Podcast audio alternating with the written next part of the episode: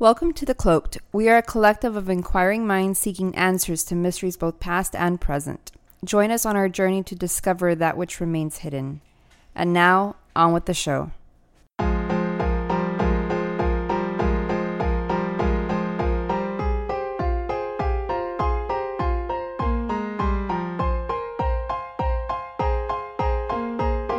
Hello and welcome to another episode of The Cloaked. I am your host, White Owl, and today we have a special episode. Originally I wasn't going to plan to post an episode, but I'm dedicated to having an episode posted and, of course, providing you guys with information and stories as well. And so today, I have a couple of news articles and a very good story. With it's missing 411. It's definitely very intriguing, of course, and has all the points of the mystery that missing 411 cases carry. Now, before we begin, one of the stories that I wanted to talk to you guys about is this meteorite. I don't know if you guys have heard of this recent. I pay very good attention to some of the things that are happening around the world with scientists, new discoveries and stuff like this, especially when it comes to outer space.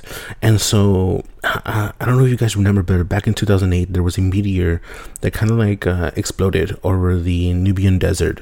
Now fragments spread all over. Now this took place again over Sudan, and it was one of those interesting things that scientists try to trace some of the meteors to where they would have originated. And so they did a lot of recovery and they did a lot of research, and it looks like they did some tracing of the meteorite.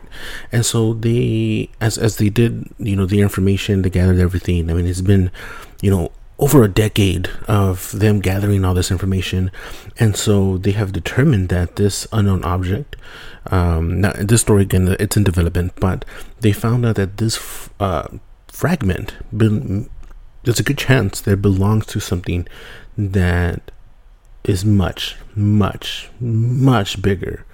Now this is this fragment that broke off that's known as 2008 TC3.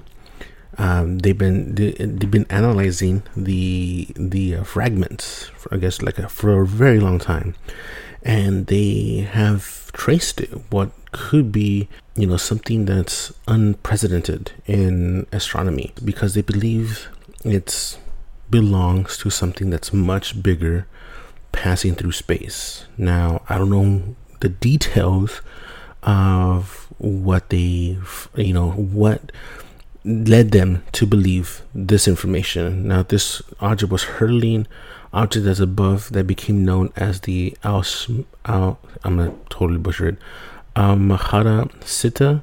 It's a collection of roughly 600 meteorite fragments, painstakingly recovered by researchers.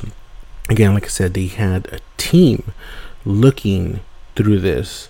Now scientists are saying that it surprisingly suggests, the results suggest an existing of something larger with water-rich parent body.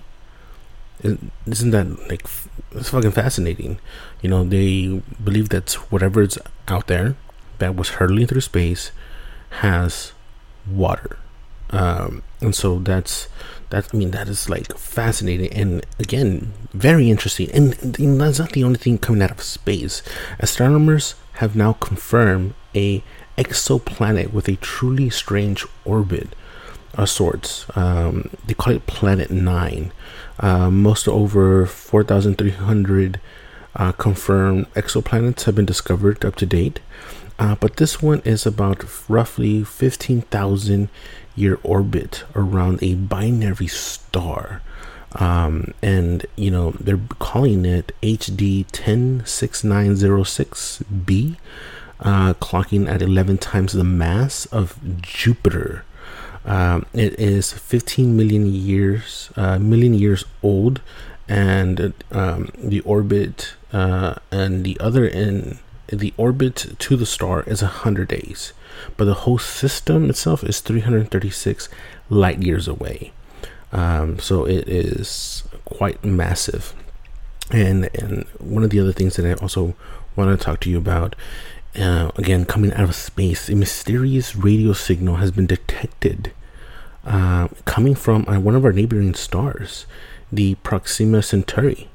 And so, you know, they're kind of, I mean, it's in development, right? This is all information currently in development, but they have detected this strange radio signal. There's some type of pattern, and it's currently it's being looked into, and they're trying to figure it out. Now the system is just about 4.2 light years away from Earth. And so, I mean, again, like I said, it's in development, very interesting stuff. And some of the other things that I wanted to talk about is that in Texas, there's been a large spike of UFO sightings coming down from all the way from Austin, Dallas, and San Antonio, and the southern area close to Laredo, that kind of area. There's been large amount of clusters of UFOs, orbits, these orbs flying around together like in a weird pack formation. They've been seen out there. I got one of the stories that I have about one of the many people that had seen these clusters is coming from a utility worker, and they were out there working, I believe in San Antonio, and they were doing something in the neighborhood somewhere, and you know, this is the middle of the day, and one of the guys noticed that there's this weird cluster up at the sky, you know, and they're not moving, they're just together in some kind of formation, and they tried to record it, video it, and you know, I saw some of the clips, some of the pictures, it just wasn't great quality. I mean, they were so far, but you could see there's some, I'm trying to see if I can, you know, have it analyzed and maybe even look into a little bit more deeper. But there was about 6-7 people in the team of these utility workers that were working. I believe there were electricians for the city. I believe they were doing something, and they were standing outside, and they look up and they see this cluster. And I believe from what I was told is that there was other people, you know, in the neighborhood, other citizens looking up in the sky. There might be a lot more. But if you're in Texas and if you have any of these videos, you know, shoot me a DM, you know, write in our comments on Facebook or on Twitter, and we will post it, and you know, to give us some information of what you saw. You know, these guys were saying that these cluster, like, were once they started moving, you know, they didn't stay too long up in the sky. At some point, they started moving. They believe it lasted something like maybe under 2 minutes, and they started moving all together very fast, no sound whatsoever. And it was very, very interesting. Now, speaking of no sound of objects in the sky, you know, one of the many things that I've, you know, come to experience many strange things. And the other day I was actually helping my father put in some lights in his house, Christmas lights, of course. And there was this strange looking light up in the sky. This is like 7 o'clock at night or something like that, and I look up and there's this strange light, and it's moving very strange. You know, it's very like a weird snake kind of like maneuver. But I notice it has this small little blinking light and the tail of it. Now again, I'm seeing this and it's moving very strange. I've never seen a jet move in like a weird snake like S formation, you know, very smooth. It was so smooth, and the curves were very tight, and so it was very strange to see. And the other thing is, it was making no sound. Now this thing was flying right above us, and I look at it and I go, oh look, that's a very strange jet. to my dad, and it's like, it's not making any sound, but look how fast it's moving. And he looks up and he noticed the same thing, that it's not making any sound or anything. And he's like, are you sure that's a jet? I was like, yeah, I mean, maybe, but it's definitely man-made. It has this small little blinking light and the back of the much larger light. And, and it just takes off really quick. It was one of these things that I've never seen a, man-made vehicle like that move that fast. And I lived most of my life near a base, so I'm very familiar with a lot of these vehicles, because I've been really up close to some of these. And so I just never seen anything like that. But for our story for today, we're looking at the strange, mysterious disappearance of James Griffin. Now, Griffin was at a national park, in the Olympic National Park, which we've talked about before, up in Washington. He was hiking near Boulder Creek. There's a trail out there.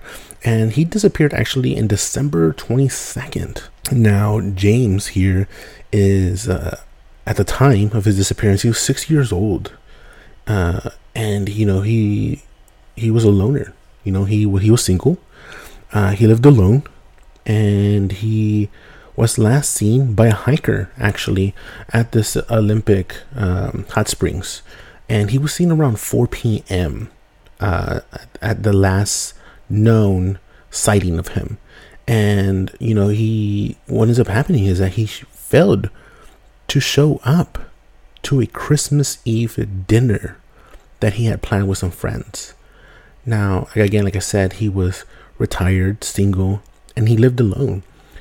He did have a dog named Bud, and which he took with him to this hike. There was about 10 rescuers for search and rescue from the Olympic Mountain Rescue Team, and they went to go aid along with the emergency management unit with search and rescue K9 unit. And so they went out there looking for him. Now, family members of Griffin said that he was a hiker, an avid hiker nonetheless, and he knew his way around the woods. Like, he knew how to be out there with nature, you know what I mean? And so it's very, they found it to be very strange. Now, as I continue on with the story, you're going to hear about some of the people who knew him very well. Now, he did carry a day pack that was found about roughly half a mile from the trailhead of Boulder Creek.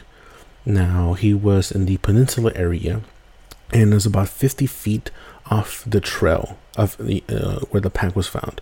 Now, leaning against a log, they found what looked like also his camera, a stove, food, water, snacks, fire starter of some sort, and he also had a Coke that was like opened. There was a plastic coffee mug as well, and there was food that was like started, but it wasn't finished. There was no signs of any struggle. His stuff was all there, his camera, which he had. They know he had just used it, because when they opened the camera, they found a picture that he had just taken, and so they knew that he had used the camera recently. And they did a week-long rescue, and they didn't find anything.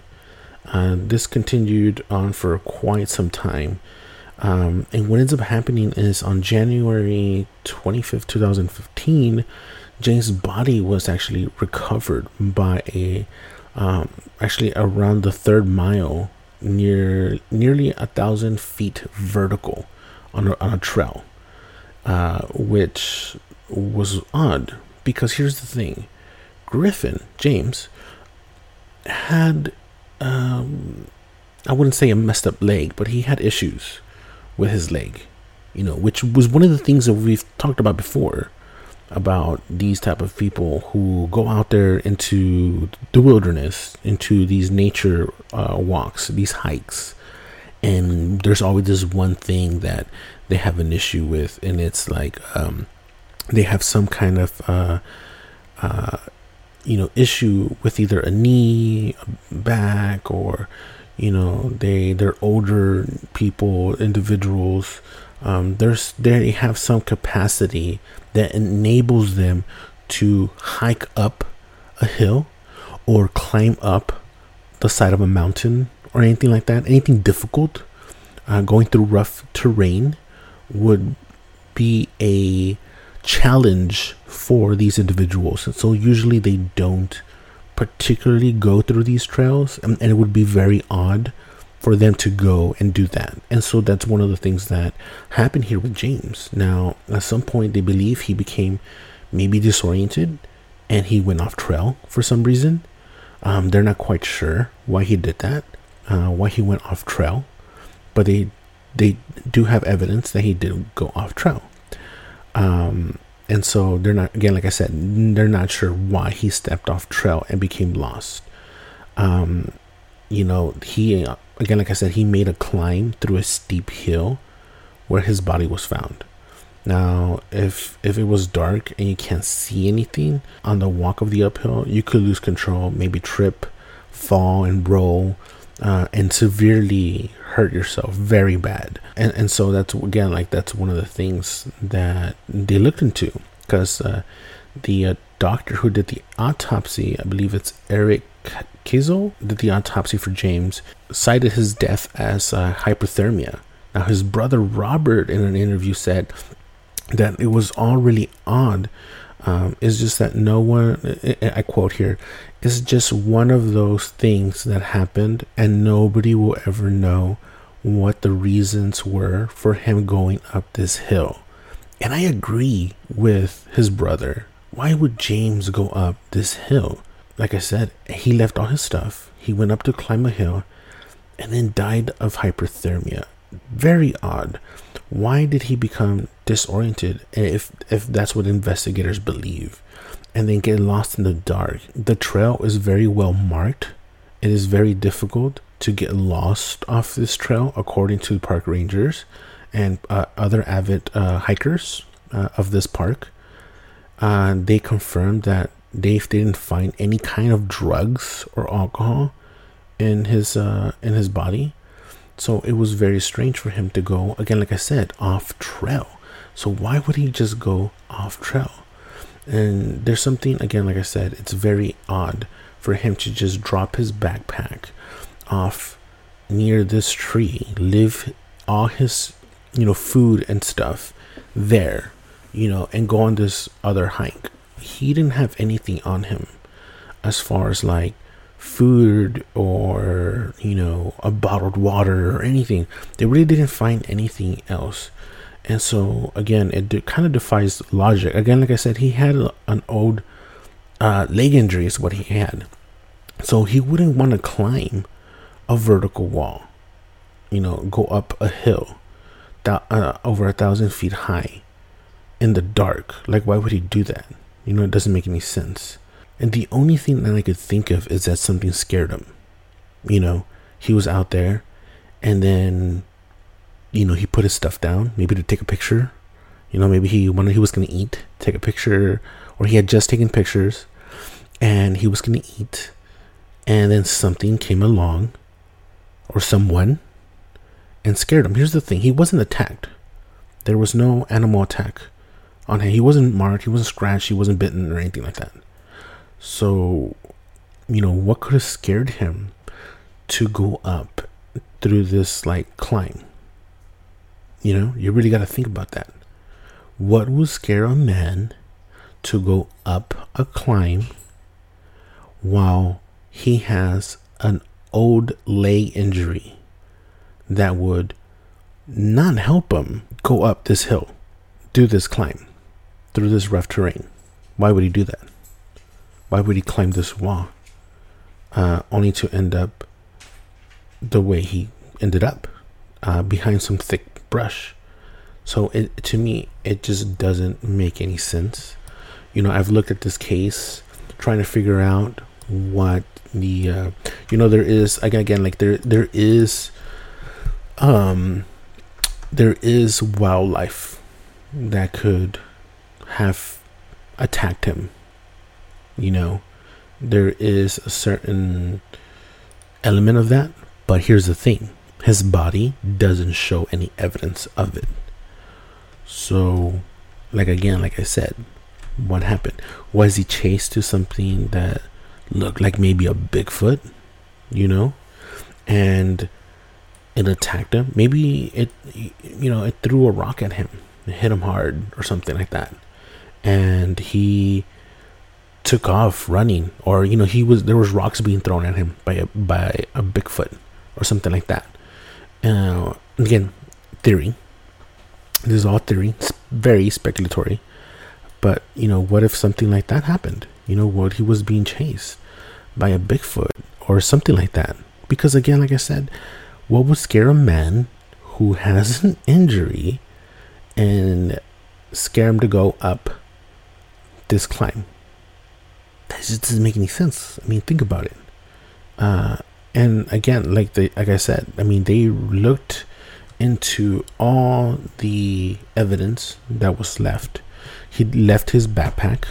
You know, if he was going to go on an extended walk or move, he would have taken food and maybe a bottled water, maybe, you know, a stick or something like that.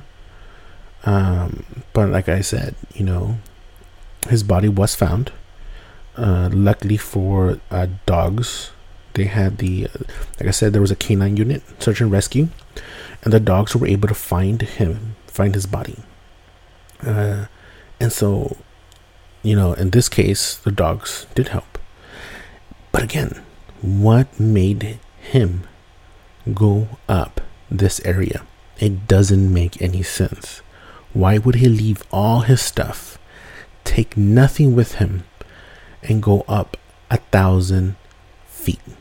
It doesn't make any sense. It really doesn't. Like, you can, like his brother Robert said, you know, he went up 1,000 vertical feet above Boulder Creek, this hiking trail, but nothing explains him doing that. Like, why? There's no reasoning behind it.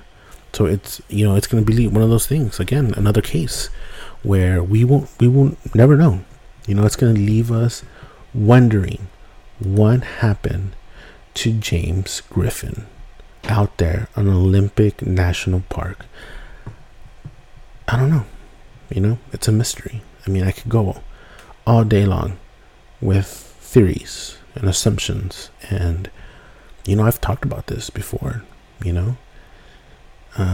You know, it's very difficult. It's very difficult to think what could have happened to him, you know. And again, we don't know.